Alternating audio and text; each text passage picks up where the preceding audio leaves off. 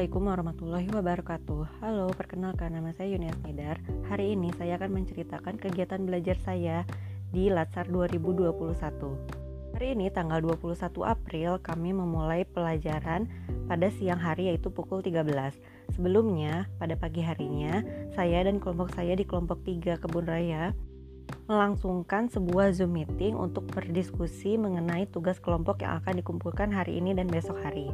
Kali ini kami berfokus pada penugasan strategi peningkatan aksi bela negara, yaitu bagaimana menganalisis kekuatan, kelemahan, peluang, serta ancaman dari luar yang ada di lingkungan instansi kami.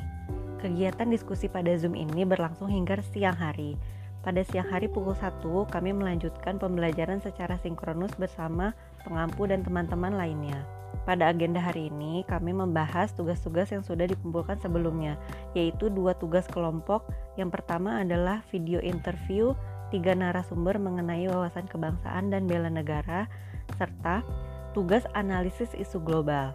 Pengampu dan kami pun berdiskusi dan membahas mengenai kedua tugas tersebut, dari mana dan siapa saja narasumbernya, bagaimana nilai-nilai wawasan kebangsaan dan bela negara yang mereka ungkapkan, serta proses pembuatan tugas ini.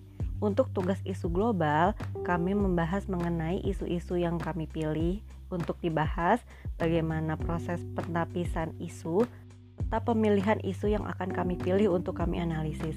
Terpilihlah isu global warming yang sudah kemarin saya ceritakan. Dari pembahasan tadi, ternyata masih ada satu proses yang masih kurang, yaitu proses deskripsi isu.